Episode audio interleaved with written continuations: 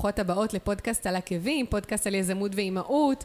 אני דנית בן דוד, והיום נמצאת איתי ענת מישר. היי ענת, מה היי, שלומך? מצוין, תודה. כיף שאת להיות- פה. כיף להיות פה. אה, אני אגיד גם שאת אה, יועצת ומאמנת לנ- לשימור הקריירה, לנשים בהיריון ולאחר הלידה. גם שימור העסק, תלוי וגם מה היא עושה. נכון. אז אה, קודם כל, אני, אני אגיד שככה באמת חיכיתי המון המון זמן לרעיון הזה. גם אני. ממש המון זמן, ככה לא יצא לנו, תיאמנו ולא יצא, ו...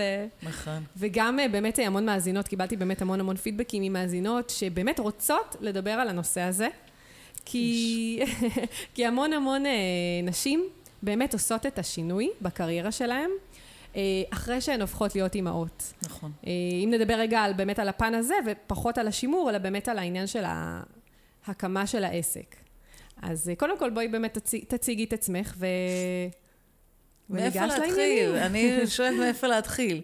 אמ, אני אתחיל ואגיד שבעצם את, ה, את הנישה המאוד מאוד מדויקת וספציפית הזו, אני בחרתי אה, בעקבות אה, העובדה שאני איבדתי את העסק שלי אחרי לידת הבן השלישי. אמ, אה, אני הייתי בטוחה שהכול יהיה בסדר, אני מנוסה, הוא יישן באוטו בדרך לחוגים, אה, you know. הוא לא היה מסונכרן, הוא צרח שנה, בעצם כמעט רצוף, היינו בכל מקום אפשרי, הכל בסדר איתו, הוא מתוק ומהמם ומשגע, אבל שנה שלמה עמדתי עם ילד אה, בוכה על הידיים בעצם.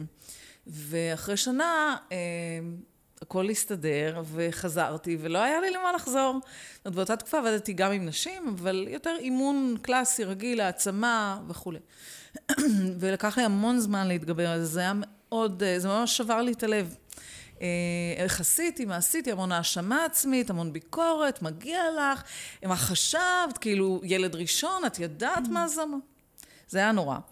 ושנה, שנתיים אני ממש לא התקרבתי לנשים, עבדתי רק עם מנהלים, גברים.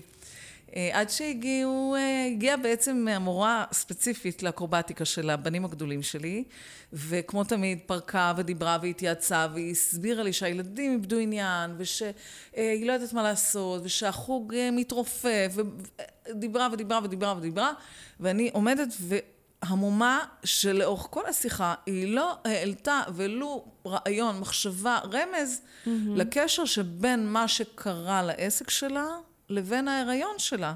היא הייתה עם כזאת בטן, והיא עומדת. ומסבירה לי שהילדים והילדים והילדים, ובעצם באותה שנייה הבנתי שזה לא אני שהייתי לא בסדר. אוקיי. זה המצב שהוא מורכב. ל- ל- ללדת תינוק ראשון, שני, יש לי גם מישהי שילדה את הבן ה-11, אבל, כן, אבל זה תמיד, יש פה את הסיפור של ילד חדש מצטרף למשפחה.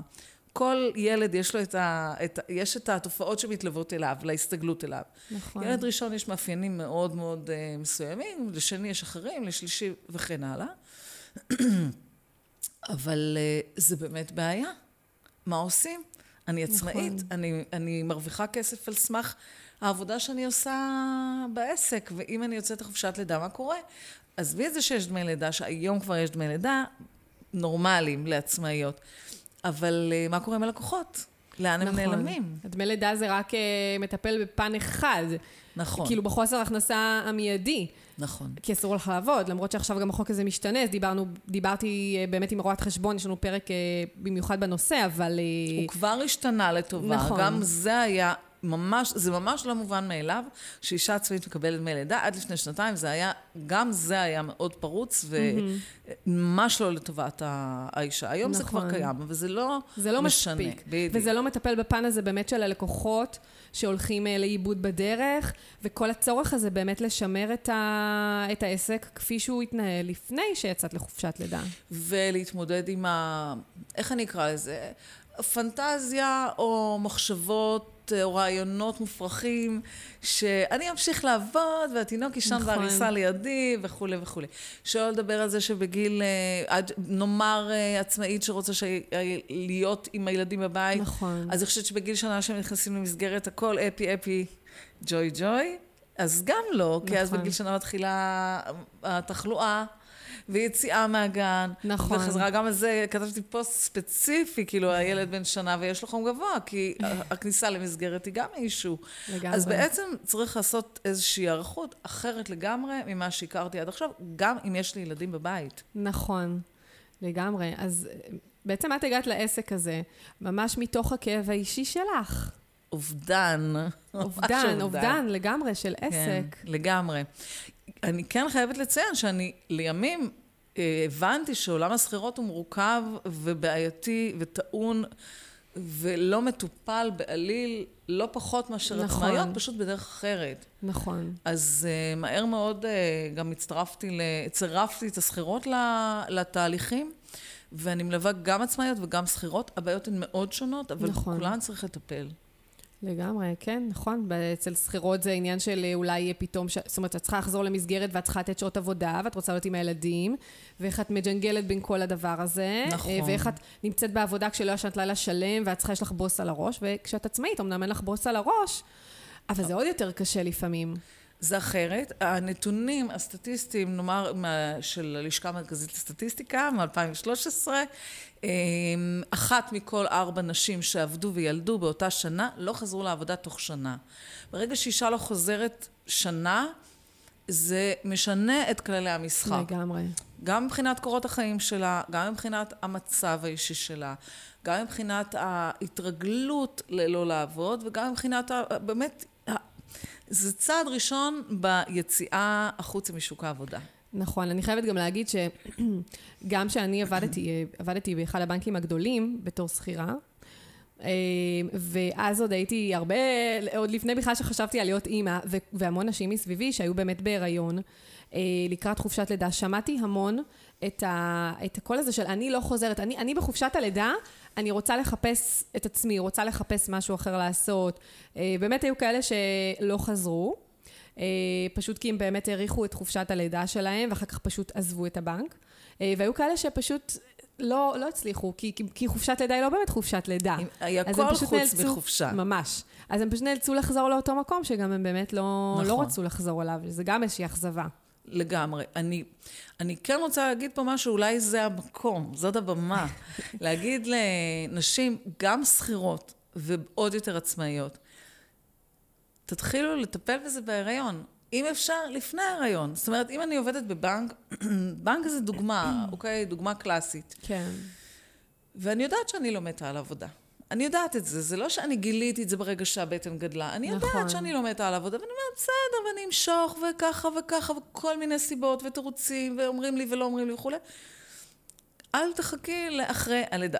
תתחילי נכון. כבר היום להגיד, אוקיי, אני חושבת שבעוד שנה, שנתיים, שלוש, אני ארצה כבר להיות אימא. זה הזמן עכשיו לעשות. ההצלחות הכי גדולות מסחררות שיש לי עם לקוחות, זה לקוחות שהגיעו אליי אחרי הלידה הראשונה, ואמרו לי, אוקיי, אנחנו עכשיו רוצות להכין את התשתית של העסק לחופשת הלידה הבאה. הבאה.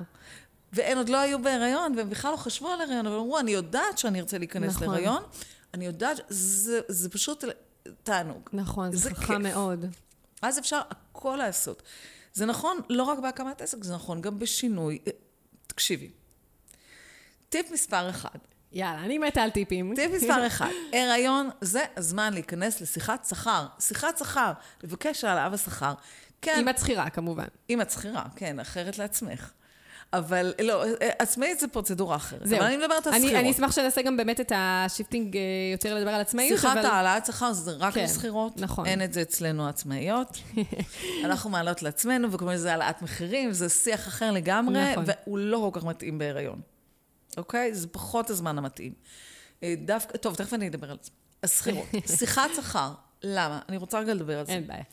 זה הדבר הראשון שכאילו מפיל את הלסת של נשים שמגיעות אליי. אומרות לי, השתגעת, את לא נורמלית, כאילו אני רוצה להודיע שאני בהיריון היום. נהדר, תודי שאת בהיריון, ותבקשי העלאת שכר באותה שיחה. צריך להיערך לזה, צריך להתכונן לזה. זה לא, אה, אני בהיריון, אה, ואני גם רוצה העלאת שכר, אם לא אכפת לך או לך, אז זה, אני חושבת שמגיע לי. לא ככה. להתכונן לזה, להביא את כל הסיבות למה מגיעה העלאת שכר, מה שאגב, נשים לא עושות גם לא בהיריון. נכון. נשים לא עושות את זה. במצב הרגיל לא עושות, אז בהיריון זה עוד, עוד, יותר. זה עוד יותר רגיש. אבל למה זה כל כך טוב בהיריון? כי א', זה מגדיל את דמי הלידה, בואו נתחיל מהתכלס, בסדר? נכון. אני אמורה לקבל דמי לידה על סמך שלושה, שישה נכון. חודשים אחורנית, ואם אני קיבלתי העלאת שכר, דמי הלידה שלי יהיו גדולים, ואם אנחנו מדברות על משכורות של עשרת אלפים שקל ומעלה, אנחנו מדברות על עשרה אחוז העלאה, סביר להניח שהיא לא ביקשה העלאת שכר בשנה, שנתיים, שלוש האחרונות, אז היא יכולה לבקש עשרה אחוז, לפעמים גם יותר. אנחנו מדברות על שלושת אלפים שקל אה, תוספת ככה בשנייה, בחופשת הלידה. שלא לדבר על זה שהשכר עולה, אוקיי? Uh, הסיבה השנייה היא שהעלאת שכר רגילה, קלאסית, סטנדרטית, מבקשים על סמך הישגי העבר. ולא על סמך מה הולך להיות. אז היא אומרת לי, איך אני יכולה לבקש? אני, אני עוד שנייה לא אהיה פה בכלל. נכון, אבל את מגיע לך עכשיו שהשכר שלך יקבל העלאה בזכות כל מה שעשית. בזכות האיכות של העבודה שלך, בזכות הרצינות, בזכות המסירות, בזכות התוצאות שהבאת לעסק. נכון? מישהו נהנה מכל הטוב הזה. כן. אז, והיה, ואת חושבת שהבאת ערך משמעותי לחברה, ולא ביקשת על השכר, תבקשי בהיריון. הסיבה השלישית, והיא אולי הכי חשובה, זה אמירה. זו אמירה, אני לא פה בהיריון כדי שעכשיו תתחילו לזרוק אותי כמו כדור, אה, הצידה לפה, הצידה לשם. תאמיני לי, שמחי עליי, את תרצי להיות ככה, את תרצי להיות ככה, אני יודע מה טוב בשבילך, אני יודעת מה טוב בשבילך. לא. זה statement שבא ואומר, אני יודעת מה טוב בשבילי. אני מנהלת את הקריירה שלי, אני מנהלת את העתיד שלי, אני מנהלת את החיים שלי.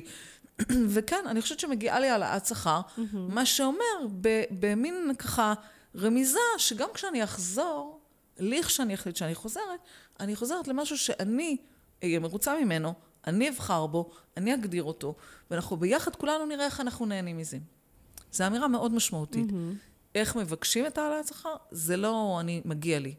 זה להגיע מוכנה עם שיחה רצינית, מקצועית, על מה עשיתי, מה תרמתי, מה הערך שלי. אני חושבת שזה גם מראה על מחויבות אה, להמשך, זאת אומרת, אה, נכון. ברגע ש, ש, שאת אומרת בעצם, הנה, אני עכשיו אקבל את ההעלאה, אז אתם יכולים להיות בטוחים שאני אחזור, ואני אחזור נכון. ואני אחזור עם, אה, עם כוחות מחודשים. אז זה משהו שאני ממש שמחה שאת מעלה, כי נשים באות ואומרות לי, אבל זה מלחיץ אותי. זה מלחיץ ללא ספק. זה מלחיץ אותי, כי עכשיו אני חייבת להם.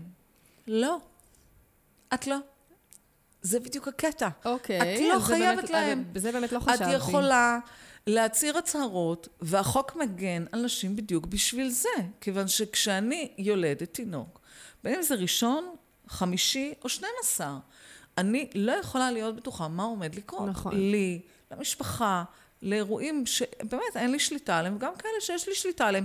פתאום נופלים אסימונים. יש נשים שהאסימון הזה של האימהות נופל אחרי לידה רביעית בכלל.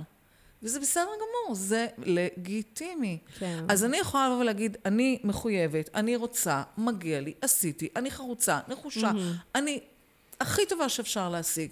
אני רוצה העלאת שכר, בוודאי. אני אפילו רוצה שנתכנן את הקידום שלי. כי בחופשת לידה זה זמן קלאסי לתכנן קידום. אני ממילא צריכה להביא מחליפה, אני ממילא צריכה לעשות חפיפה. אז למה שאני הבנתי. לא אחשוב על התפקיד הבא שלי, שהוא לא חייב להיות עכשיו ניהול בכיר, וזה זה יכול להיות קידום ימינה, שמאלה, התפתחות.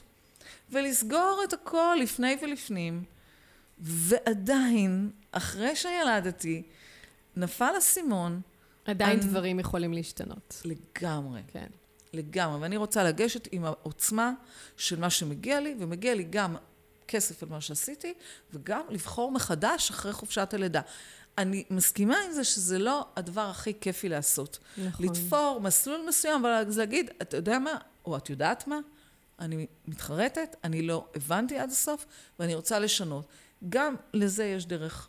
גם את זה אפשר לעשות בצורה שאת לא יוצאת, אה, אה, בצ... בוא נגיד, לא שורפת את עצמך. צריך לדעת איך עושים את זה. זה לכבד את המעמד, לכבד את הארגון, לכבד את המנהלים, ולכבד גם את עצמך. נכון, קודם כל את עצמך לגמרי.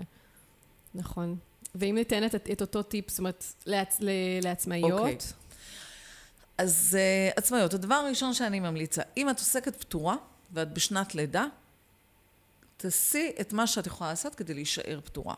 אחרי לידה... בשנת לידה, כאילו מה, ב, ב, ב, לאחר הלידה? בשנה שאחר הלידה? אם את יודעת שאת? תלדי בשנת 2018, אוקיי. אה, או ב-19, תחילת 19, זאת אומרת, אני עכשיו בהיריון, נגיד, אה, ואני יודעת, יש לי צפי כלשהו ללידה, ואני עוסקת פטורה, ואני כבר יודעת, שנה שעברה הייתי על הקצה, על הגבול, כבר, כבר אני, בא לי נורא להפוך למורשת, כי, כי יש בזה משהו, כאילו מרגש. ברור. וצמיחה, ו...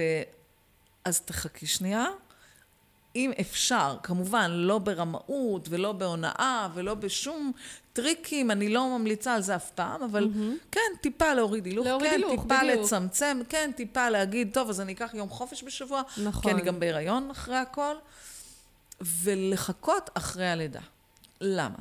כי מטבע הדברים, אחרי הלידה, אני בחופשת לידה שלכאורה משולמת, אבל אני שלושה חודשים לא מכניסה כסף, אז גם נכון. מבחינת הדוח השנתי זה, זה נספר אחרת. ו, והמעבר הזה מפטורה לעצמ, למורשת, הוא דורש היערכות. זאת אומרת, אני ממליצה לעשות את המעבר הזה כשאת יודעת שאת יכולה לא לעבור בחמישה שקלים, אלא להכפיל את ההכנסות. או לפחות להיות, להתכוון על להכפיל את ההכנסות. או ב-50 אחוז, זאת אומרת, במקום 100 אלף בשנה, 150 או 200, כי זה משפיע על הכל. המחירים משתנים, המע"מ פתאום נכנס לתמונה, אה, מס הכנסה, הלו, מרים את הראש. כן. המון המון המון פקטורים שאני מעדיפה להתמודד איתם באופן שה... כזה, ש... בוא נגיד ככה, אם אני נערכת לזה נכון ומגדילה משמעותית את ההכנסות, אז הנטו שלי לא ייפגע. וקודם כל אני רוצה שהנטו שלי לא ייפגע. נכון. אז בשנת לידה או שנת חיים ראשונה של תינוק, זה לא בלתי אפשרי, וזה לא חד, חד, חד, המלצה חד, חד משמעית לא לעשות את זה, אבל להבין שכדי שאת לא תיפגעי בנטו, בהכנסות, ברווחים, כן. את רוצה להגדיל יותר מאשר ב-17% של המע"מ. כן, וזה קשה לעשות את זה כשנמצאים בשנה הראשונה שאחרי הלידה לגמרי. קשה, זה קשה. אנחנו עסקות לפעמים בלשמר. בואו נראה איך אני שומרת על הקיים. אם אני נכון. הרווחתי סדר גודל של 80 אלף, או 100 אלף, לא משנה, או 200 אלף בשנה, אז אני, המטרה שלי זה, בואו נראה איך אני מרוויחה פחות או יותר את אותו דבר, כן. ביחס לחודשים שאני באמת אעבוד בהם וכולי. כי הרבה מאוד נשים רוצות בעצם, הרבה מאוד נשים עצמאיות חולמות על המקום הזה שאני יולדת, והתינוק ישן בעריסה לידי ואני עובדת, אבל נגיד גם, גם אם זה אני לא ככה. חלמתי על זה. וזה ואז עבד? התנפצה לי הבועה, בום! התנפצה. מסתבר. צריך המון המון עזרה, המון המון נכון. התגייסות ו- ותמיכה. זה מה שאני ממליצה לעשות בהיריון. כן. ממליצה לעשות את זה בתחילת השליש השני, אוקיי? השליש הראשון שמור להרגיש טוב, נכון. נכון. לבחילות אם צריך, להיות עייפה אם את רוצה, אה, לעכל רגשית, מנטלית, להגיד, אוקיי, הנה זה הגיע. השליש האמצעי, שהוא השליש האנרגטי הכיפי. יותר, הכיפי, הכי כיפי, כן. זה השליש שבו בעלת עסק רוצה לגייס את עצמה ולמצוא את הדרך איכשהו לתפור את התוכנית העתידית. כי אז בעצם אפשר להבין מה נדרש. מה נדרש. אז נכון, אולי התינוק יישן בעריסה, אבל אם לא, נכון. אז מה נעשה? איך נשמור על השעות? איזה שעות? מתי? איזה עזרה יש לי בתשלום? איזה עזרה אין לי? אז אני צריכה לקחת בשכר. כמה כסף אני... וגם, הכסף שאני מבזבזת על עזרה, זה לא בזבוז, זה השקעה בעסק. נכון. זה השקעה בעצמי. כלומר, אני באופן אישי, אני הספציפית, אם יש נגיד אה, גשר של חג ושישי שבת וארבעה ימים אני בעצם לא עובדת ולא פוגשת לקוחות ונשים, אני ממש נהיית עצבנית מזה. אני זקוקה, אני, אני זקוקה ל, ל, ל, ל, למגע הזה, לשיחות האלה, ל, ל, לראות את הנשים שאני מרימה אותם, כאילו, מ, פתאום מדאון ל... ל מה, אז, אז יכול להיות שזה אפשרי? כן, זה אפשרי, הכל אפשרי. אז אני, אני ניזונה מזה. זאת אומרת, אם אני כמה ימים לא עובדת, אני כבר מדגדג לי, חסר לי, אני מתגעגעת, אני רוצה עוד. שזה כבר אומר שאת במקום הנכון, קודם כל. קודם כל, נכון. וגם אימא, אני, אני מאמינה שאימא טובה היא אימא שטוב לה, ואם את תסתובבי בבית בעצבים, ותרגישי שאת לא מממשת את עצמך, או לא עושה משהו גם טוב לעצמך, נכון. אז זה גם משפיע על הסביבה. נכון. עכשיו אני רוצה רגע להגיד למה זה קורה להמון נשים. הדבר הזה שתיארת עכשיו, שאני, שנשים לא ממשות את עצמם ושמות את עצמם בתחתית הרשימה, וזה קורה באמת להמון נשים, הרבה יותר ממה שאנחנו, אה, הרבה יותר מאלה שלא, אוקיי? המסה העיקרית עדיין שמה את עצמה בתחתית הרשימה כאימהות. למה זה קורה? כי זה חזק בצורה שאי אפשר לתאר. כאילו, מה זה, זה, זה, קודם כל זה חלק פיזית, הרי זה חלק ממני, הדבר הזה שיצא ממני זה כן. חלק ממני, זה הגוף שלי, זה אני. הרצון לגונן עליו ולתת לו את הטוב ביותר, אז את מרגישה שאם את תשימי את עצמך מאחורה ותשימי אותו בעדיפות ראשונה, זה אפילו לא זה מרגישה. כאילו הדבר הנכון. זה אפילו לא מרגישה, זה פשוט חייב לקרות. כן. זה קורה, זה הטבע, זה הביולוגיה, זה החוק ההישרדות, שאימהות מכוונות ככה, ככה, עם. כמו מטרה מאוד מאוד מדויקת לטובת הילדים, אוקיי? וזה פשוט משהו שאנחנו רוצות לדעת שהוא קורה, ולהבין, אוקיי, אבל אנחנו כבר לא בימי הביניים, אנחנו לא חיים במערות, וזה לא אם אני שנייה אעזוב את התינוק, אז מישהו יבוא זאב ויטרוף אותו. זה לא. יש פה אבא, יש פה חברות, יש פה עזרה בתשלום, יש המון דברים, והצורך הזה, זה ממש פיזי, מנטלי, נפשי, אני לא, איך אומרות לי בהרצאות? תראי, זה לא שאני לא משחררת, אבל אין אף אחד שיכול לטפל בתינוק שלי כמוני. זה ברור. ברור. זה ברור, אבל ברור. צריך, זאת אומרת, צריך לדעת, זה משהו שצריך ללמוד, אי אפשר ללמד את זה, צריך ללמוד. נכון. צריך לקבל את זה כנתון מדויק, עובדת חיים, ולהגיד, אוקיי, אז אם אני רוצה באמת להיות אימא טובה, אז קודם כל אני רוצה שהבן שלי, כשאני, אצלי זה בן, בן ובן, אז תמיד תינוק יהיה בן, אני מתנצלת. זה בסדר. אז אני רוצה שהתינוק שלי, כשאני לוקחת אותו אליי ומחבקת אותו, ומניקה, או מרדימה, או נותנת בקבוק, או מלטפת, אני רוצה להיות במיטבי. נכון. אני רוצה להיות רגועה, אני רוצה להיות שלווה, אני רוצה להיות שלמה. אני רוצה להרגיש משמעותית, לא רק קיוסק, אוקיי? אני רוצה להרגיש משמעותית, אני רוצה לזכור מי הייתי פעם, לפני שהייתי אימא, זוכרים? נכון. כאילו, היה לי, כן, כל מיני, אני הרבה פעמים מדברת על עצמי. הזהות האימהית היא לא רק הנקה וערסול והרדמה ורופאים. זה הרבה יותר מזה. מי את בתור אימא? איזה מין... אני כאילו הפכתי להיות בן אדם אחר. הייתי לגמרי פרועה, נערת מסיבות. רואים שיש לך את זה. כן, איזה מזל, עוד נשאר משהו. אה, בילויים, אופנועים, באמת, באמת, באמת. אלכוהול, חריף, בכיף, נהניתי. נולד הבן הבכור, אני הפכתי להיות גוש חרדות. אה, חריף עושה צרבת, אלכוהול השתגעת, אני מניקה. מי יכול לקחת אותו שאני אבלה רגע, מה פתאום? כאילו יש... אז היום יש מספיק אנשים, או נשים, או בעלות מקצוע, שמבינות שאת צריכה את זה לעצמך, ולא רק את המנוחה ואת השינה ואת הכוס קפה. נכון. את העניין, את האקשן. את המשמעות, את המימוש העצמי, להרגיש שאת עושה משהו נכון. מספק, נכון. ולא סתם חיה. ומתלבשת ויוצאת מהבית. נכון. אוקיי? לא רק עסוקה ב, בדבר הזה. ו, ואת זה צריך לחולל, אוקיי? זה משהו שאנחנו רוצות לחולל. יש לי, לפעמים אני עומדת מול אישה שבוכה עם תינוק על הידיים, ואומרת לי, יש לי לקוחות, אני קבעתי איתם אחרי חמישה חודשים, אני דחיתי את זה בעוד חודשיים, הם מחכים לי, זה נגיד בטיפולים, יש סוגים של טיפולים שאנשים לא עוזבים. הם לא עוזבים, היא תחכה, היא לא תהיה ארבעה חודשים, היא לא תהיה חצי שנה, הם מחכים לה. נכון. הם לא יעזבו אותה, וזה מדהים, זה נורא מרגש קודם כל. נכון. אה, בעלת מקצוע רוצה לדעת את זה, לדעת את זה, שזה, שזה קיים.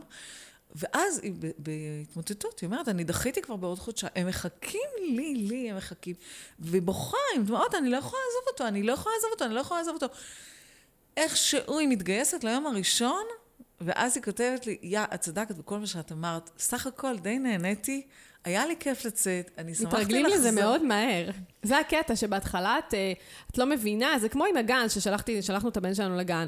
אז זה היה מאוד מאוד מלחיץ בהתחלה, ואמרתי, יואו, אני בטח לא אפסיק לבכות, לא אפסיק להסתכל במצלמות וזה וזה, ופתאום אחרי זה כמה ימים, כאילו, וואו, כאילו, איזה כיף, את לא מה? מצפה שאת תהיי כל כך כיף, שיהיה לך כל כך כיף, כאילו, יש לך זמן נכון. לעצמך. כי זה החלק, החלק ההוא שלא לא קיבל את המקום הראוי מכיוון שהיה פה משהו גדול יותר, משמעותי יותר, הכרחי יותר, פיזיולוגי, הישרדותי, ביולוגי יותר, ש... ש, ש אני חייבת, אני חייבת, אני חייבת, זה בכלל לא עובר דרך פילטר של מחשבה או רצונות, זה, מה, נכון. מה זה רוצה, לא, אני לא יכולה, אני לא יכולה, אני צריכה.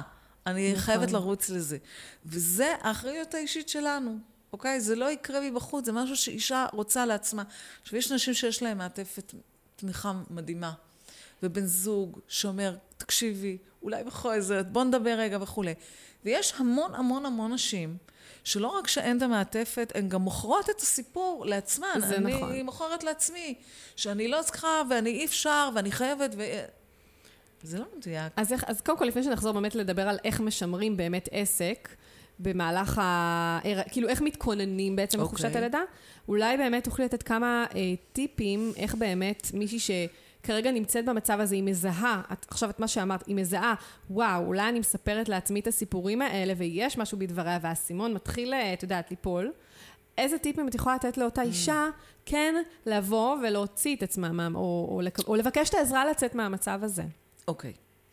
אז אני גם אגיד במאמר מוסגר קטן, שזה מאוד חשוב לי להגיד את זה, גם הייתה פה, התארחה אה, בנושא הדיכאון, אה, ימית אה, אורבין. נכון. והיא מתעסקת במצ... במצבי דיכאון אה, אה, יותר גדולים, עמוקים, מורכבים, וזה ברכה ונהדר. אבל אם אני לוקחת את זה רגע לדיכאון light, כן. גם לנושא הזה יש תפקיד. זאת אומרת, אישה שהייתה פעילה ועבדה והרוויחה ו- ונסעה וחזרה ועשתה והייתה משמעותית וילדה ויושבת בבית ויושבת בבית ויושבת בבית ויושבת בבית ואומרת, אני לא יכולה לחזור לתפקיד הזה. אי אפשר, אני לא אגיע ואראה את הילד שלי פעמיים בשבוע, אני לא מוכנה, לא מוכנה, לא מוכנה, לא מוכנה. אז יש לזה גם תפקיד משמעותי ב- ב- בדאון הזה שמתלווה לתקופה הזאת. זאת אומרת, אי אפשר להתעלם מזה. אז אני, בעיניי זה גם well-being. זה לא רק החלק ההוא של העבודה ולשמר ופרנסה, שזה קריטי אגב. כן. זאת אומרת, הנתונים הם לא טובים לגבי אה, אה, זוגיות וקושי כלכלי. אוקיי? אחד משלושה זוגות נפרדים, ו-72% מהזוגות שנפרדים זה על בסיס כסף. כן. אנחנו לא נמצאים בתקופה שאפשר באמת באמת להסתדר עם משכורת אחת, לרוב. אמ, אז אה, כן להבין שזה לא רק דברים של אה, אה, עבודה ופרנסה והכנסה וכולי, זה גם משהו שיכול להשפיע על ה-well-being שלי, ואם ה-well-being שלי נפגע, אז גם הילדים שלי ישלמו נכון. על זה. זה נכון. אז ככה, מי שכבר נמצאת במצב הזה, אני מזמינה לשים לב טוב טוב מה אני אומרת, מה אני חושבת. למשל, אחד הדברים המרכזיים זה, אבל אני לא יודעת מה אני רוצה. אני לא חוזרת בשום אופן למה שהיה, אין לי מושג מה אני רוצה, אני פשוט לא יודעת. אז קודם אני אומרת, במ- במקרה, בשמיני לחודש הבא, אני עושה וובינר, בדיוק על הנושא הזה של אני יודעת מה אני לא רוצה, אני לא מוכנה לחזור לזה, ואין לי מושג מה אני רוצה. אז זה, זה הסימן הראשון, שצריך להתחיל לעבוד. זה לא משהו שאני רוצה למשוך לאורך זמן. דבר שני, כשאני אומרת, אני לא יודעת מה אני רוצה, אני תמיד, כנראה, פשוט לא מעיזה לחשוב, חושבת שזה בלתי אפשרי, בחיים אני לא אצליח. בסוף, בסוף, בסוף, אפילו בשיחה אחת, אני מצליחה לחלץ את כמה נתונים שאת כן יודעת שאת רוצה. אז כשאני שומעת את עצמי אומרת, או את שומעת את עצמך אומרת, אבל אני לא יודעת, אני לא יודעת מה אני רוצה, תדעי שעכשיו זה העבודה שלך. לחפש. בדיוק. לחפש בכל דרך. אין דבר כזה שאת לא תדעי. לפעמים, מי שלא יודעת, לא יודעת, לא יודעת, אני שואלת, אבל איך את רוצה להתלבש לעבודה?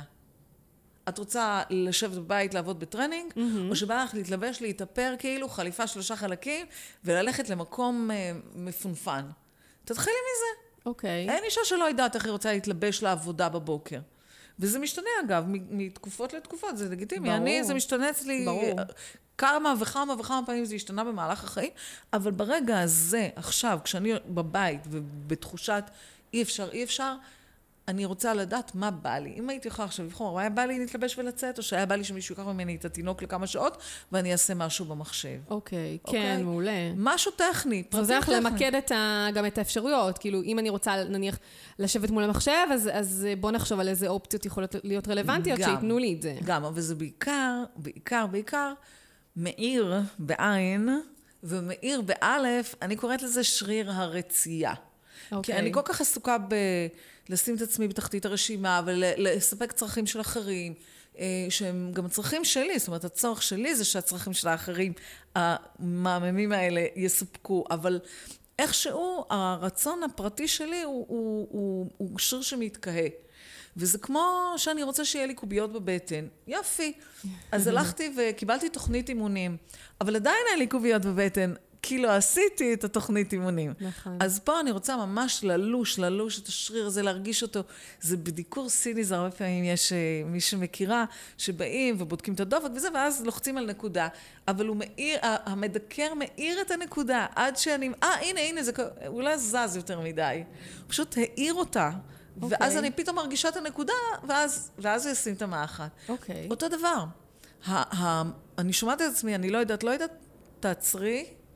מה אני כן יודעת? מה הדבר שאני... מה אני רוצה לאכול בארוחת הבוקר שלי כשאני עובדת? שני קרקרים וקוטג', או שמישהו יחתוך לי סלט ואני אשים אה, ויניגרט. כל דבר שיכול ל- ל- ל- לעורר את, ה, את התפיסה, את, ה, את ההוויה הזאת של... אבל אני יודעת משהו אחד קטן. אז אם אני יודעת משהו אחד קטן, אולי אני אדע עוד משהו נכון. קטן, ואולי עוד משהו קטן ועוד משהו קטן, לא לעצור שם. אוקיי. וגם, אם בסוף אני אומרת, יופי, מה עשית? יש לי אומר, מה, מה עשית? עכשיו אני, עכשיו אני נזכרתי שכשהייתי בת עשר בעצם רציתי להיות רופאה ואני ויתרתי על זה. ומה עכשיו? עכשיו אני יכולה להיות רופאה? אני לא יכולה, אז בשביל מה? אוקיי. אז מה אז? את אומרת? לוותר על לדעת שאני רוצה להיות רופאה? או להיאבק ולברר ולהגיד, אני רוצה להיות רופאה. מה את חושבת? כן, אה, אולי כן להעמיק דווקא. ולברר, וגם אם את היום במצב שאת לא רואה איך את הולכת להיות רופאה, אז כן ללכת לנתיבים אחרים. בדיוק. להיות, מטפ... לא יודעת, מטפלת במשהו, מאמנת, בדיוק. משהו ש... שקרוב למה שרצית לעשות. בדיוק מה שאת אמרת, ואני ארחיב ואעמיק את זה עוד יותר. אם אני יושבת היום ואומרת, אני לא יודעת, לא יודעת, לא יודעת, לא יודעת, לא יודעת, לא משנה, אני לא יכולה כבר ללמוד אה, לעשות עוד תואר, אני לא אתחיל קריירה חדשה, אני בת 40, אני בת 30, כל אחת תגיד את זה בגיל שהיא נמצאת בו. כן. אומרת, היא יכולה להיות בת 30, ו- ובגיל 50 להגיד, בגיל 30 יכולתי, כן. וכן הלאה. אבל עכשיו נראה לי שאני לא יכולה, אז אני לא אמרתי מה אני רוצה, ולא הבנתי מה אני רוצה, ואני ממשיכה לחיות בפשרות שאני לא יודעת שאני עושה. נכון. כי אני לא אמרתי מה אני רוצה, ואני אומרת, אה, זה דווקא בסדר, התפקיד הזה, זה דווקא, הנה, זה קרוב לבית, וזה, זה, ולא שאני נגד קרוב לבית. קרוב לבית זה בדרך כלל שורה ראשונה, כל אחת מגדירה אצלי את הרדיוס שהיא מוכנה לנסוע, נכון. ומשם אנחנו מתחילות את החיפוש, אבל זה לא מספיק רק קרוב לבית לפעמים. נכון. ואז כעבור כך וכך זמן, אני מתחילה להיות קצת מתוסכלת, וקצת מרירה, וקצת זה וקצת זה. באיזשהו שלב, לרוב, אישה מרגישה שהיא פשוט ויתרה על עצמה. כי היא לא, היא ויתרה על התהליך של הבירור. ואם אני יושבת ומתעקשת ומתעקשת, ואני אומרת, יופי, מה עשיתי? אני רוצה להיות טייסת, בסדר? כשאני הייתי... אני חלמתי להיות טייסת. אני באמת חלמתי להיות? טייסת. אה, די. חלמתי המון דברים. אני חלמתי המון דברים, חלמתי להיות שחקנית, וחלמתי. להיות אה, נגנית סקסופון, וחלמתי להיות המון דברים. אבל, אגב, חלקם קורה היום. אני היום עומדת הרבה על במות, ומעבירה הרצאות, ו- וממצה את, ה- את החיידק הבמה הזה שלי בדרך אחרת. נכון. אבל אני רוצה להגיד, אוקיי, אני רוצה להיות טייסת. וכדי להיות טייסת, אני בעצם צריכה לנסוע, לעשות קורסים, למכור את הבית, להשקיע מלא כסף לשיעורים פרטיים, וגם בסוף הסיכוי שאני אצליח להתקבל לעבוד בחברת טיסה ישראלית פה בארץ בעוד 20 שנה, מאוד קטן, זה מחיר גבוה מדי נכון. בשבילי. אני מוותרת על להיות טייסת. אני מוותרת על להיות רופאה, אוקיי? ואם אני מדברת על להיות רופאה, אז דוגמה קלאסית, כי אז אנחנו בודקות, אוקיי, אז את לא תהיי דוקטור של האוניברסיטה, אבל בואי תגידי לי מה זה בשבילך לרפא.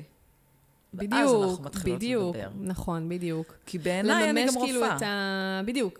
לממש את הרפואה בדרך אחרת. בדיוק. כל עזרה שהיא לאנשים, לא משנה, בעלי חיים, כאילו, זה, זה סוג של ריפוי, כאילו, זה... בתפיסה זה שלך. לממש, כן, אם בתפיסה אנחנו שלי מדברות לפחות. עלייך או עליי, אז אני ארצה ממש לרדת לדקויות של למה. למה רצית להיות רופאה? כן, מה יש בדיוק. בזה? מה הדבר הזה? כי נגיד הבן שלי חושב שרופא זה, זה עבודה נורא משעממת, שיושבים ורושמים פתקים כל היום.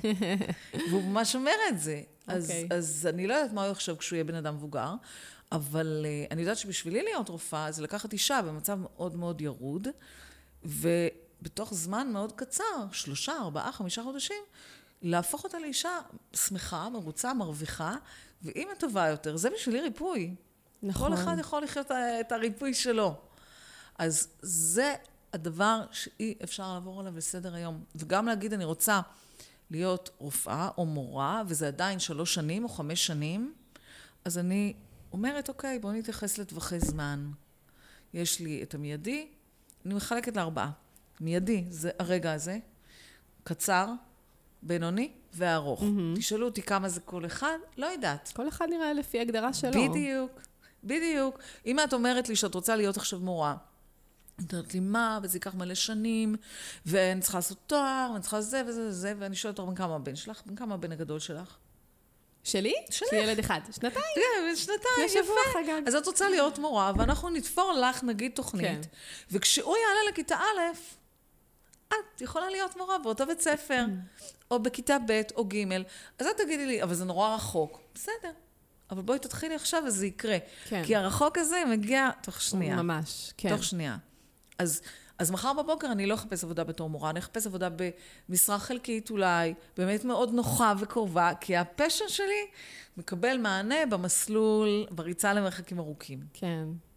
וזה הדבר השני. אז מה את רוצה? ולהבין שהרצון, כל רצון בר מימוש, אנחנו צריכות להבין שיש כל מיני טווחי זמן. נכון. ואז אם זה לא אפשרי בקצר, זה לא אומר שזה לא אפשרי. זה אומר שבקצר אני אעשה משהו אחר. ובואו נראה איך אני הופכת את הארוך.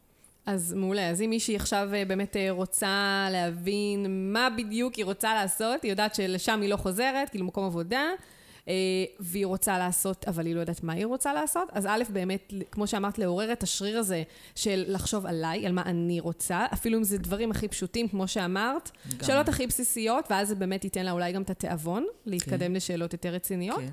וגם באמת מה שאמרת, שאם נניח היה לה איזשהו חלום שהיא רצתה להיות בעבר, משהו מסוים, ועכשיו אה, היא לא רואה איך זה הולך לקרות, אז לנסות להעמיק ולהבין למה היא רצתה להיות. ול- אני עושה סיכום. כאילו, כן. למה היא בעצם רצתה להיות, מעולה. כמו שאמרת, רופאה, ואז באמת לנסות לקחת את זה לנתיבים אחרים, שייתנו לה את המענה על הצורך הזה. בדיוק. אני רוצה להגיד שני דברים mm-hmm. על זה. ומשהו אחד וטיפ.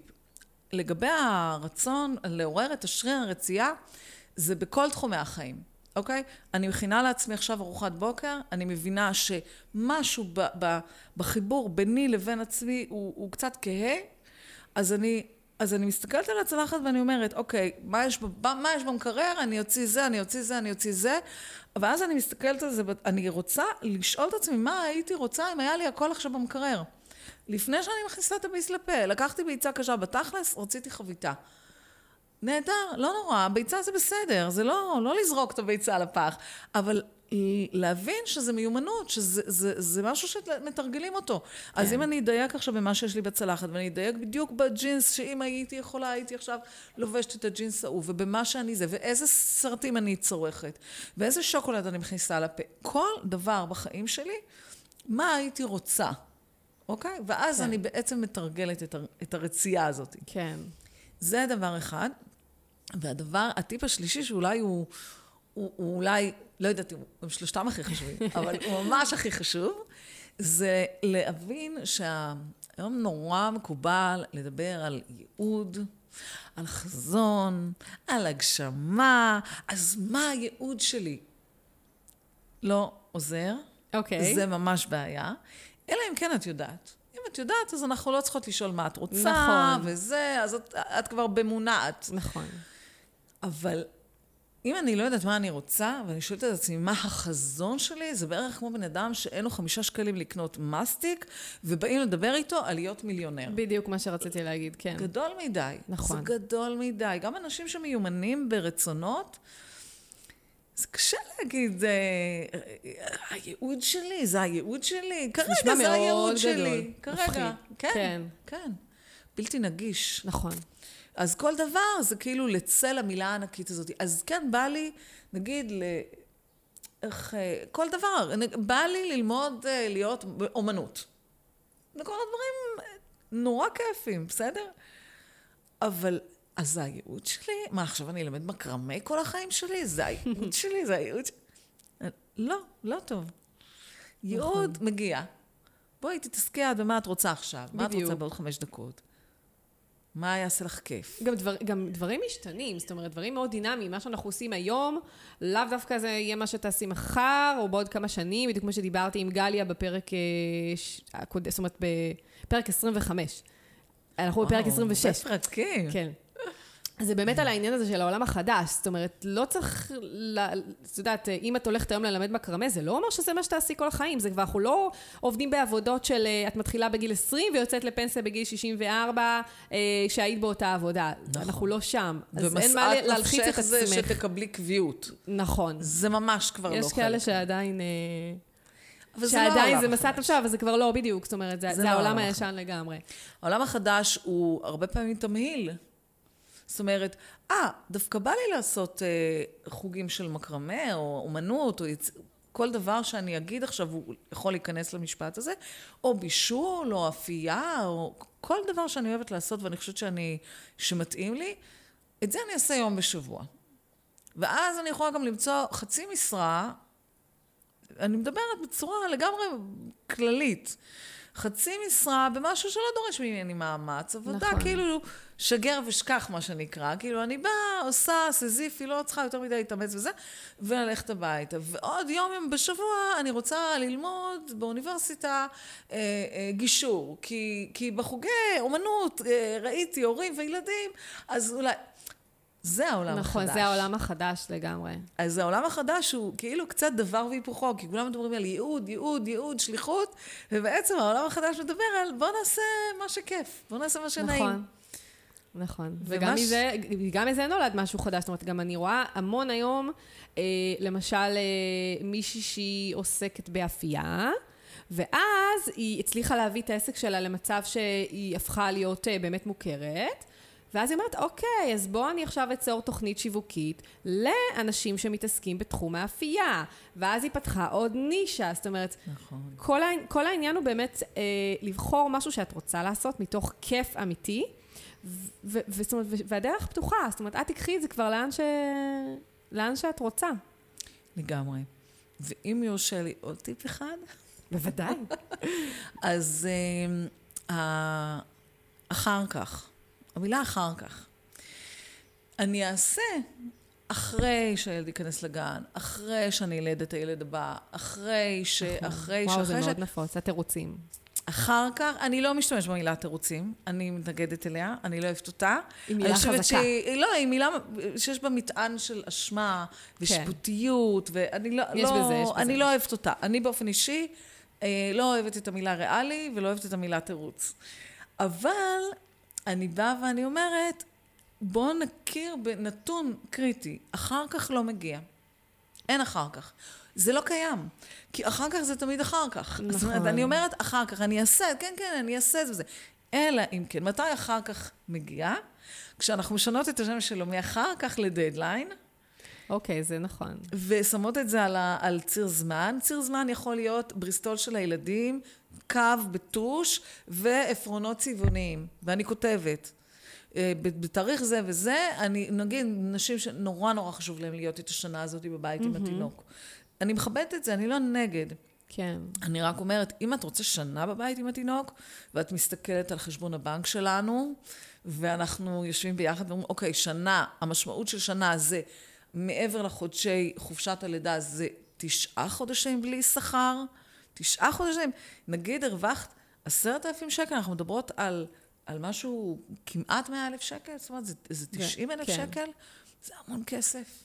לא יודעת, יש אנשים שיש להם את זה, יש אנשים שמוכנים להוריד הצעות בשביל לחיות ככה, כן. וזה בסדר גמור, אבל אם אני יודעת שבתום שנה אנחנו מתחילים להיכנס למצוקה כלכלית, אז אני רוצה לסמן את התאריך הזה על ציר הזמן שציירתי, כן. עם טושים או עם פלקט מיוחד שקניתי ב-200 שקלים, הכל לגיטימי, איך שנוח לך.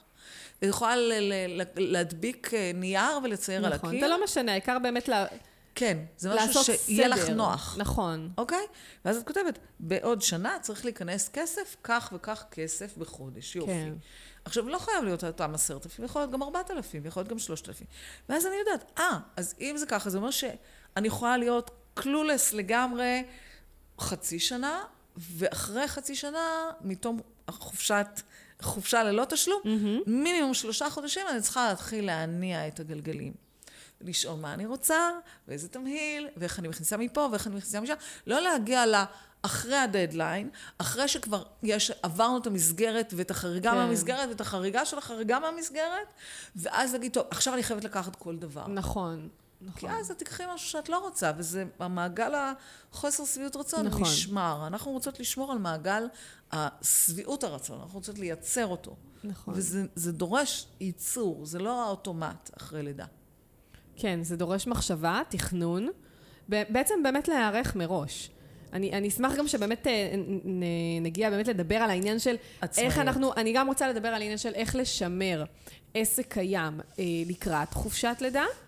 אה, וגם, אה, טוב, באמת על העניין של אה, הקמה של העסק, דיברנו באמת על, על באמת איך, איך למצוא אולי את הרעיון. אז בואי בוא באמת נדבר okay. על אוקיי. העניין של שימור העסק. אני אדבר במשפט אחד על ההקמה. אוקיי. Okay. הקמה זה קצת כמו אה, לזרום בבית עם התינוק.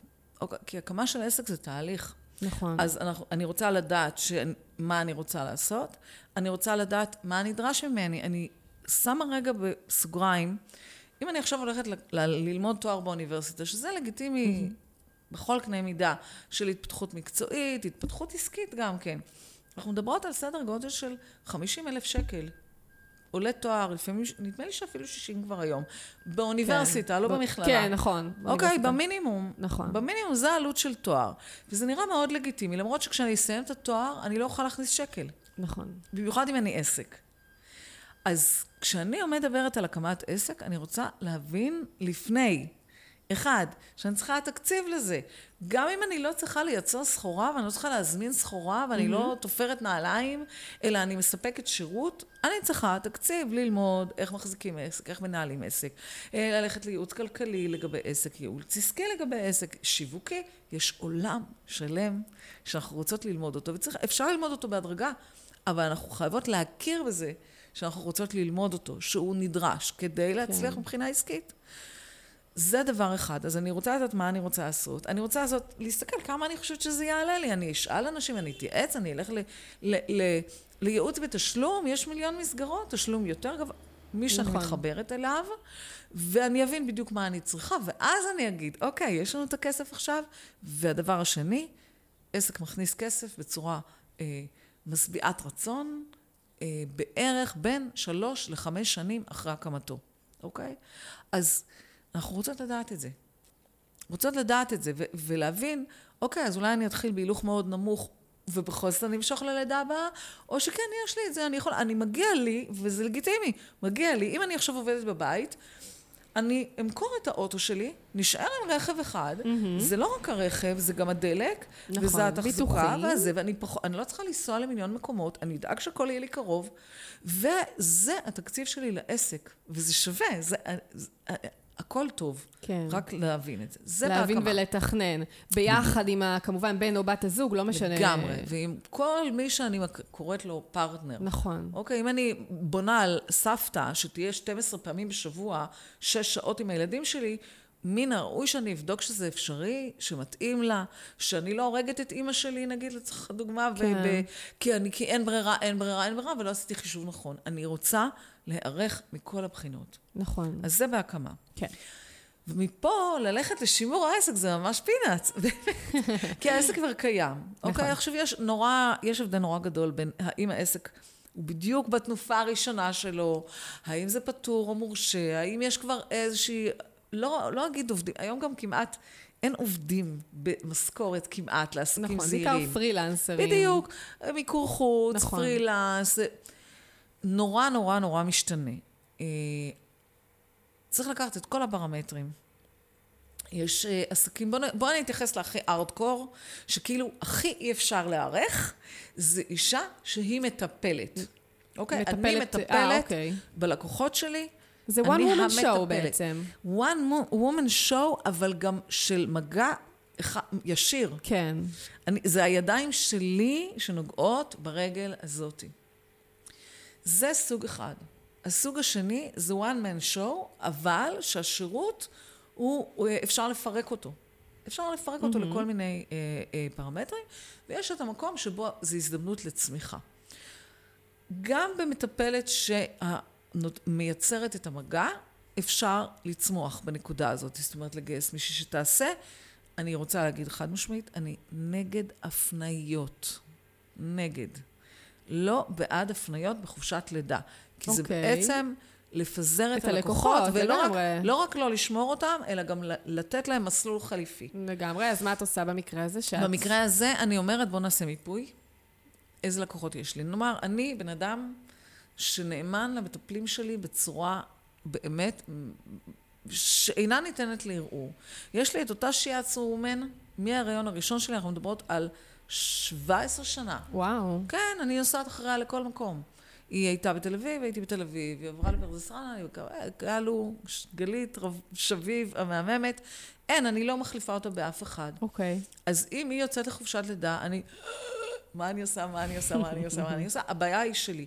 היא יודעת את זה עליי. עכשיו, היא לא, היא לא תזלזל בזה, או מטפל, גם המדקר שלי הוא ככה. אני בן אדם מאוד נאמן. כי בעיניי מטפל טוב, כשמוצאים מטפל טוב, אלוהי, זה כמו נס, ואני לא משחררת אותו. אוקיי. אז אני בתור מטפלת, אני רוצה להגיד, איזה לקוחות יש לי שהם הארדקור? כמו אותה מטפלת שהלקוחות שלה חיכו לה כן. חצי שנה, ואחר כך עוד חודשיים, והם חיכו לה. ואני מסתכלת, איזה לקוחות יכול, עלולים להתנדנד, כן. ואיזה לקוחות אני מניחה שלא יחזרו. כן. אז קודם כל אני מסתכלת על הנתונים, אז אני אומרת, וואלה, יש לי ככה וככה. שתיים, יש לי את האלה המתנדדים, מה אני יכולה לעשות עם זה? האם יש לי מה לעשות?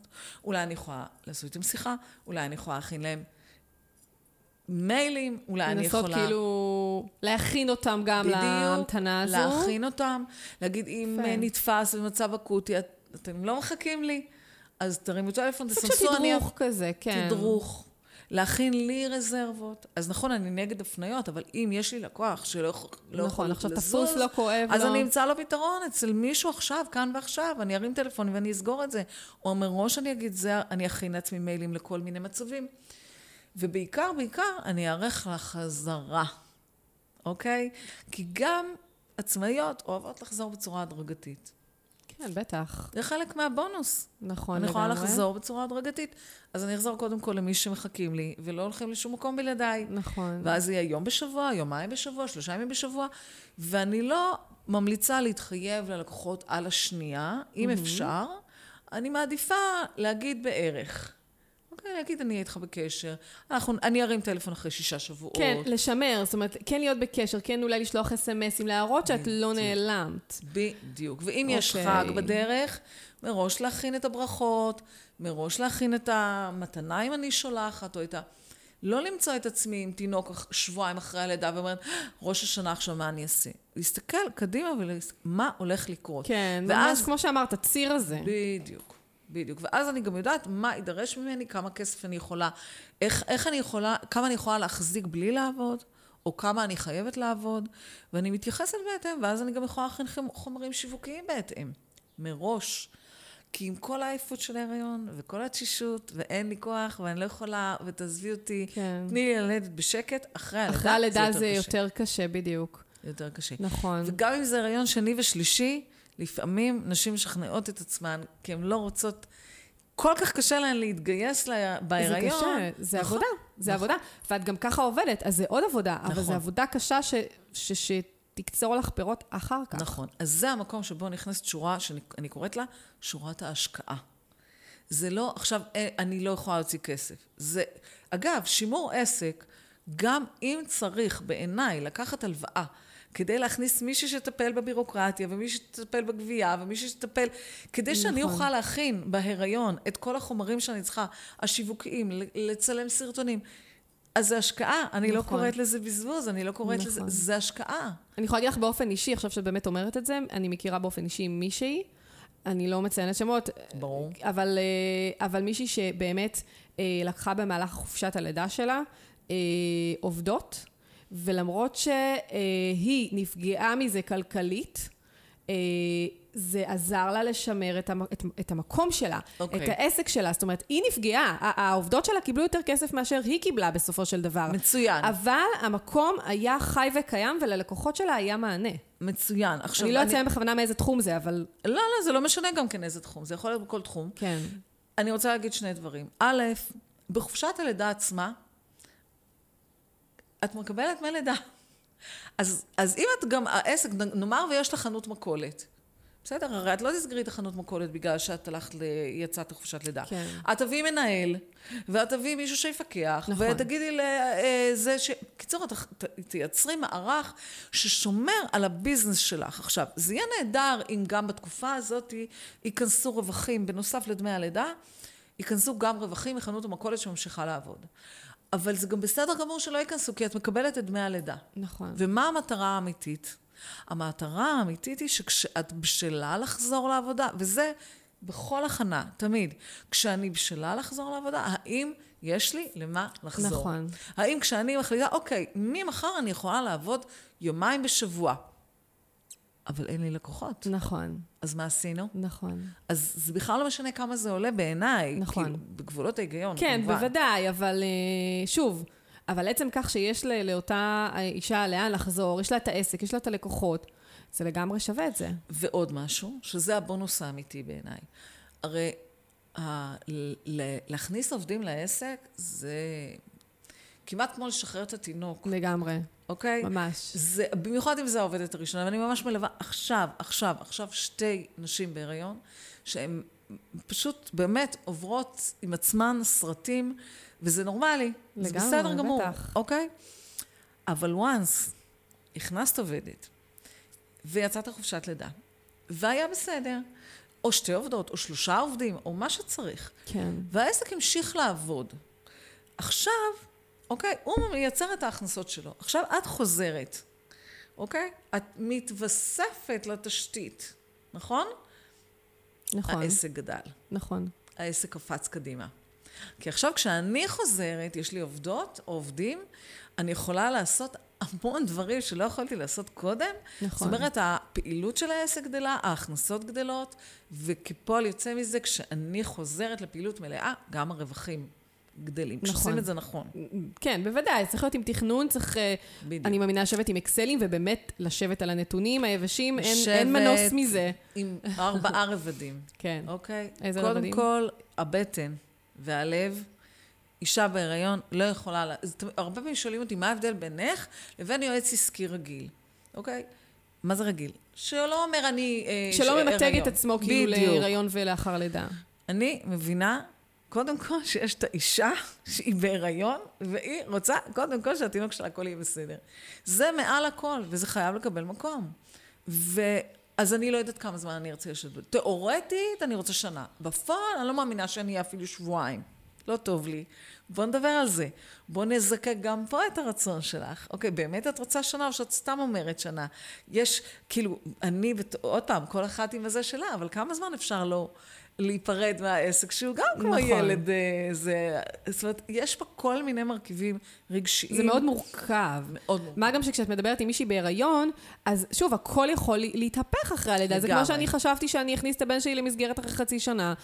וואלה, לא הייתי מסוגל, לא אני ולא בעלי, לא היינו מסוגלים לשים אותו במסגרת, אז היינו צריכים לג'נגל מפה עד להודעה חדשה ולגייס את כל העולם ואחותו כדי שנוכל אה, אה, באמת אה, לשמר את העסק.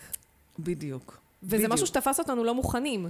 אוקיי, אז איך מתכוננים לזה? כשבעצם את לא יודעת, נכון? נכון, בדיוק. את לא יודעת. אז אני אוהבת להכין... אמ, אמ, אני בכוונה, סליחה שנייה, מכניסה גם את הבעל, כי שוב, כי הוא, כי הוא גם, אנחנו מדברות המון על אנשים, אבל גם הבעלים, הם, אה, הם גם עוברים איזושהי, אה, איזושהי. טלטלת רגשות משלהם. לגמרי. אני רוצה רגע להגיד על הבעל, או האבא, או בן הזוג, כן. או בת הזוג. נכון, סליחה, אני, כשזה נכון. בנות זוג, אז זה קצת יותר קל, כי זה אישה ואישה, נראה לי טיפה יותר קל לשחרר. עם גברים, באווירת האבא פגום, הוא לעולם לא יעשה את הדברים כמוני, או כמוך, או כמוה, אין, זה ברור. אבל זה לא אומר שזה כל כך רע, אוקיי? זה פותח אה, אה, המון המון אופציות של התינוק, נכון. להתמודדויות אחרות, ובעיקר... זה מאזן. וזה עושה bonding. כאילו, אבא שמטפל בתינוק שלו, הרך הנולד, מהיום הראשון, ולא רק קחי, נכון. תחזיר, מדי פעם. אז נוצר שם הקשר. אז בגיל חודשיים, אולי ירדים אותו יותר טוב. ובגיל ארבעה חודשים אולי יחייך אליו ראשון. נכון. ואולי אה, האבא יגיד, אני חייב לראות את הילד כבר. וזה לא מין חבילה עוברת, תשים, תוריד, תוריד, תשים. נכון. אלא זה משהו ש, שנבנה. ככל שמתחילים מוקדם יותר, לשחרר ולקבל את זה, שאנחנו לא אותו דבר, נכון. ויש לזה המון יתרונות, ובשורה התחתונה זה הדבר הבריא ביותר, אז יהיה אפשר לקטוף יותר פירות ומהר יותר. נכון. אוקיי? התוכנית היא לגמרי אמורה לכלול את, את האבא של, של הילד הזה. יחד עם זאת, אנחנו מדברות על עסק של אישה, ועל אישה שהיא לפעמים מניקה, ולפעמים יותר קשה לה לשחרר, אז כן, היא במרכז, בעיניי. Mm-hmm. היא במרכז. את בן הזוג לפעמים צריך לגייס, ולפעמים הוא מגויס. לפעמים, אה, זאת אומרת, זה, זה משתנה, אבל הוא חייב להיות שחקן בתוכנית כן. הזאת. ואז, מה אנחנו עושות כשאנחנו לא יודעות מה... אני לא יודעת. אני, נכון. את, את אומרת לי, הנה, אני בגיל חצי שנה אני מכניסה את הילד נכון. לגן. ואז בגיל חמישה חודשים את מסתכלת ואת אומרת, did you lose your mind? כן. כאילו, אני, אני, אני לא, אין מצב. כן, זה לא, שוב, וזה לא מרמה שיפוטית של מישהי אחרת שבוחרת להכניס אחרי שלושה חודשים, אין בעיה עם זה, זאת אומרת, זו ההרגשה האישית שלי הייתה פשוט, שלנו הייתה. ואת האישית שלך הייתה, ומישהי אחרת יש לה משהו אחר, כן. והיא חשבה שהיא תעבוד אחרי, מהחדר הלידה, ופתאום הילד נולד. והיא לא מסוגלת לעשות את זה. נכון. ומישהי אחרת חשבה שהיא תישאר שנה בבית, ואחרי חודש היא אמרה, אני הולכת לחטוף דיכאון של כן. הלייף, אז אני עכשיו מתחילה לעבוד. כן. זה משתנה. אז אני קוראת לזה שלבים. אוקיי, יש שלב, עוד פעם, ארבעה שלבים אני אוהבת להגדיר. המיידי, שמה שלא יהיה במיידי, אין, יכולה לעבור ניתוח או לידה רגילה, כאילו, יש עדיין את השבועות הראשונים, שאני הייתי רוצה, ל, בוא נגיד, מקווה בשביל רוב הנשים שאני מכירה, שהם ירשו, יאפשרו לעצמם את הרגע, שנייה. כן. אני חייבת, גם פיזית, אני צריכה לטפל בעצמי. נכון. נכון. זה המיידי. אחר כך יש את הקצר, את הבינוני ואת הארוך. אז אני אומרת, כל דבר כזה הוא שלב. אז אני יכולה להחליט שהמיידי שלי, שבו אני לא שומעת, לא עונה על טלפונים, לא מדברת, לא מגיבה, לא כותבת, לא עונה, הוא שבועיים, ואז אני אגיד, מה, אני ירדתי מהפסים? לא, זה ארבעה, ואז זה חמישה, ואז זה שבעה, ואני אומרת, בסדר, כי אני יודעת בדיוק מה לעשות בשלב הבא. כי יש לי את שלב שתיים. אז בשלב שתיים, אני לא מכניסה את התאריך, אני מכניסה מצב. מצב, הבנתי. אז יותר קל באמת אה, להתמודד בדיוק. עם השינוי הזה שלא יכלת לצפות אותו. ונגיד, אני חשבתי שאני אצטרך עובדת איקס בשלב מסוים, ודיברתי mm-hmm. איתה וקבעתי איתה, אז אני צריכה להבין מה זה אומר. האם אני... מוותרת עליה, כי בעצם הארכתי את השלב, כן. אני לא צריכה אותה עדיין. האם אני אה, יקרה מפז, אז אני בוחרת לשלם לה בכל זאת, mm-hmm. ולראות איזושהי התאמה לתפקיד שלה, שהיא רלוונטית לי היום. אה, או שאני אומרת, אה, את יודעת מה, אני לא אעשה שום דבר, אבל היא כן. וזה גם טוב, זאת אומרת, יש כן. כל מיני דרכים להתמודד עם זה. אבל הרעיון הוא של השלבים. כן. זאת אומרת, זה משהו באמת שחוזר על עצמו. העניין נכון. של הציר הזמן ולה, ולהגדיר. נכון. אם אנחנו באמת נסכם את זה, זה, זה לעשות תכנון מראש. נכון. עד כמה שניתן, שוב, למרות שלא ניתן לצפות שינויים אה, בתחושות, במחשבות, בפעולות שנרצה לנקוט, אה, או מתי נרצה לנקוט אותם, אבל כן לתכנן לפחות קדימה אה, את הצעדים, ואחר כך להזיז אותם בדיוק. בהתאם למצב בפועל. בדיוק. אחרי שהתינוק נולד. כי התוכנית, הרבה פעמים נשים אומרות, כן, אבל תכננתי, אבל תכננתי, אבל... אנחנו לא עובדות אצל התוכנית. כן. התוכנית עובדת בשבילנו. ואם היא... אבל אם אין תוכנית, אז נכון. זה פלואידי לגמרי. אין, אין, נכון. יש זרימה, ונראה, אין לי, אין לי למה להתייחס, אין לי מה להתאים. אני, כמו שאני אכתוב ביומן, אה, מחר אני עושה ניירת. נגיד. אוקיי? אז כתבתי ביומן. אז אני לא בטוח אעשה מחר ניירת, אבל אני אצטרך לקחת את המשימה הזאת נכון, ולהעביר אותה. נכון, ולהזיז, בדיוק. אוקיי? ואני אעביר אותה פעם, פעמיים, כל אחת והדחיינות כן. שלה והזה, ואני אגדיר לעצמי גם דדליין. נכון. אני לא יכולה להזיז את הניירת אחרי 14 בחודש, כי נכון. ב-15 אני צריכה לשלם מע"מ, נכון. אז אני לא יכולה להזיז את זה יותר, זה הגבול שלי. כן. אז תכלס, אני מראש קובעת ב-14, כי אני יודעת שזה היום שאני אעשה את זה. כן. במקום כל הזמן אה, לדחות ולמחוק ולהעביר. בדיוק. כן. ומראש אני לא מתחילה את המשחק הזה, אז כן. אני אומרת, אין, אין לי אחרי זה. זה היום שאני כן. עושה. זה נורא טיפוס, נורא משתנה מאחד לשני. כן, ברור, כל אחת, וכל אחת מכירה את עצמה, אני חושבת, בדיוק, הכי טוב, איך היא מתנהלת. וגם, אם כבר, אז בתוכנית להכניס את השלב של ההסתגלות לגן. אוקיי, יפה, טיפ כאילו, חשוב. הרבה פעמים בתוכנית, ואז אני מכניסה לגן. כן. אוקיי. ואז אני מפוצצת את היומן, ואז פתאום בום, Mm. ומניסיון, זה הבום הזה מגיע. זה תמיד מגיע. כן. גם כשיש ילדים בבית ומחלות תוך כדי. נכון. אין. ההסתגלות למסגרת היא, היא גם רגשית לפעמים. נכון. וזה בטח, כל ילד, כל כך הרבה... אה, אי אפשר נכון. להגיע לזה של, אני לא מאמינה שהילד חולה כל יומיים. כן. הילד יהיה חולה נכון. מדי פעם, בוא נקווה שכמה שפחות, אבל שיהיה לך איזושהי, איזשהו מנגנון שיכול להכיל את זה. נכון. מעולה. וואו, דיברנו על המון דברים. האמת שאני בשוק שעברה כבר שעה. אמ, הזמן עובר מהר ממש, כשנהנים. האמת ממש, זה נושא מרתק, באמת אפשר לדבר עליו המון, ו... ואני בטוחה שיש עוד דברים בטוח שלא נגענו בהם. כן, אה, חשוב לי לשאול אותך באמת לפני סיום, אם יש משהו שככה מאוד חשוב לך כן להעלות ולהגיד אותו שיכול באמת לעזור. אמ, השליש השני, זה הזמן, זה הזמן. בשליש השני, בתחילתו, להגיד, אוקיי, מה עכשיו אני עושה כדי שאני אוכל להיות באמת בחופשת לידה? זה לא. לעצום את העיניים, לא להגיד יהיה בסדר. אז באמת המסר הכי הכי, הכי חשוב הוא. לתכנן מראש, שוב, זה חוזר, זה, זה, זה לעשות את זה עוד בהיריון ולא לחכות, לא לכבות שריפות. לגמרי, ויותר מזה, האימהות יחידניות מגיעות אליי לפני ההיריון. לפני הריון, לפני ההיריון. למה? כי הן מתכננות אותו, הן נכון. יודעות שהן הולכות לעשות את, ה... כן. את התהליך הזה, והן יחידניות, אז אין מקום ל... כן, זה נראה כאילו מאוד uh, טבעי להם והגיוני קריטי. אולי. כן, זה קריטי, היא חייבת קריטי. להכניס משכורת, נכון. היא לא יכולה להרשות לעצמה, ואז באמת אפשר לקטוף את השמיים, כאילו, מבחינת התוכנית, מבחינת ההיערכות. אבל אם שומעות אותנו נשים שחושבות על הריון מתישהו, כן. ועכשיו אתן מלאות מרץ ואנרגיה וכולי, גם זמן נכון. טוב לשבת ולהגיד, אוקיי, איך זה ייראה קדימה? נכון. נכון, ואני יכולה להגיד מניסיון שאני ובעלי כן תכננו לפני עוד ההיריון, זאת אומרת, זה הכל היה מאוד מתוכנן, ועדיין היו דברים ש, שפשוט הפתיעו אותנו. אחרי הלידה, כל, ה, כל הרגשות וכל ה, האינטנסיביות של לגדל תינוק, ושוב, אם נולד תינוק שלא אוהב לישון, וישן לה חצי שעה ב, ביום, כאילו, ואת לא יכולה באמת לעשות הרבה, אז, אז כאילו, אז צריך, אה, אז, אז כאילו, גם עם כל התכנון עדיין יש דברים שיכולים להשתנות, אבל, אבל אין ספק שאם לא היינו מתכננים, הדברים היו אה, בכאוס. ממש כאילו, בכאוס. אין ספק. ממש בכאוס. כי אז אתם מתאימים את התוכנית למציאות. נכון.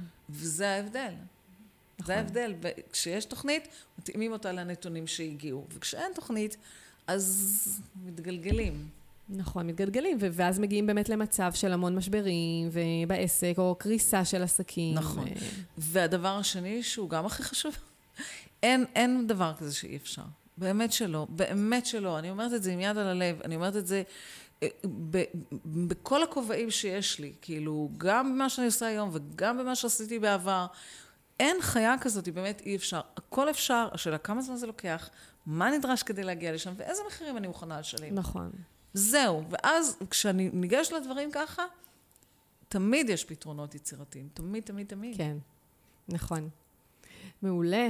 טיפים מצוינים. תודה.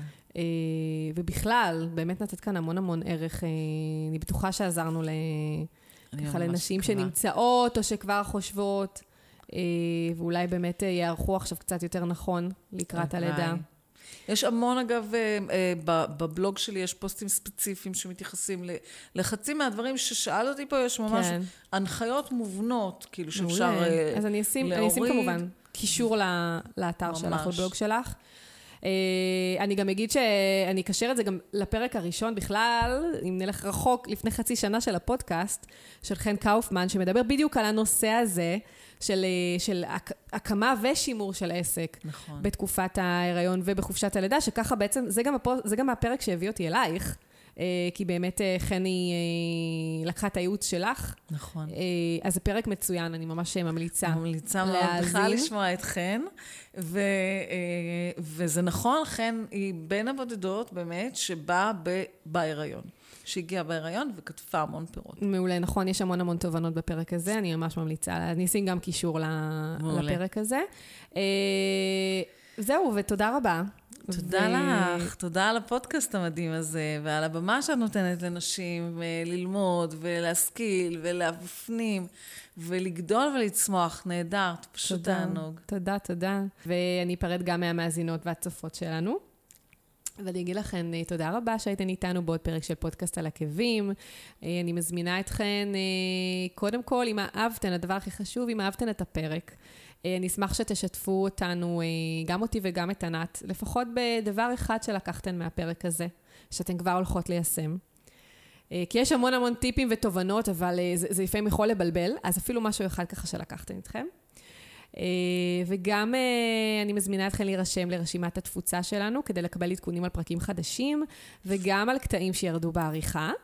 אה, יש טופס באתר של פודקאסט על עקבים, ותוכלו להירשם.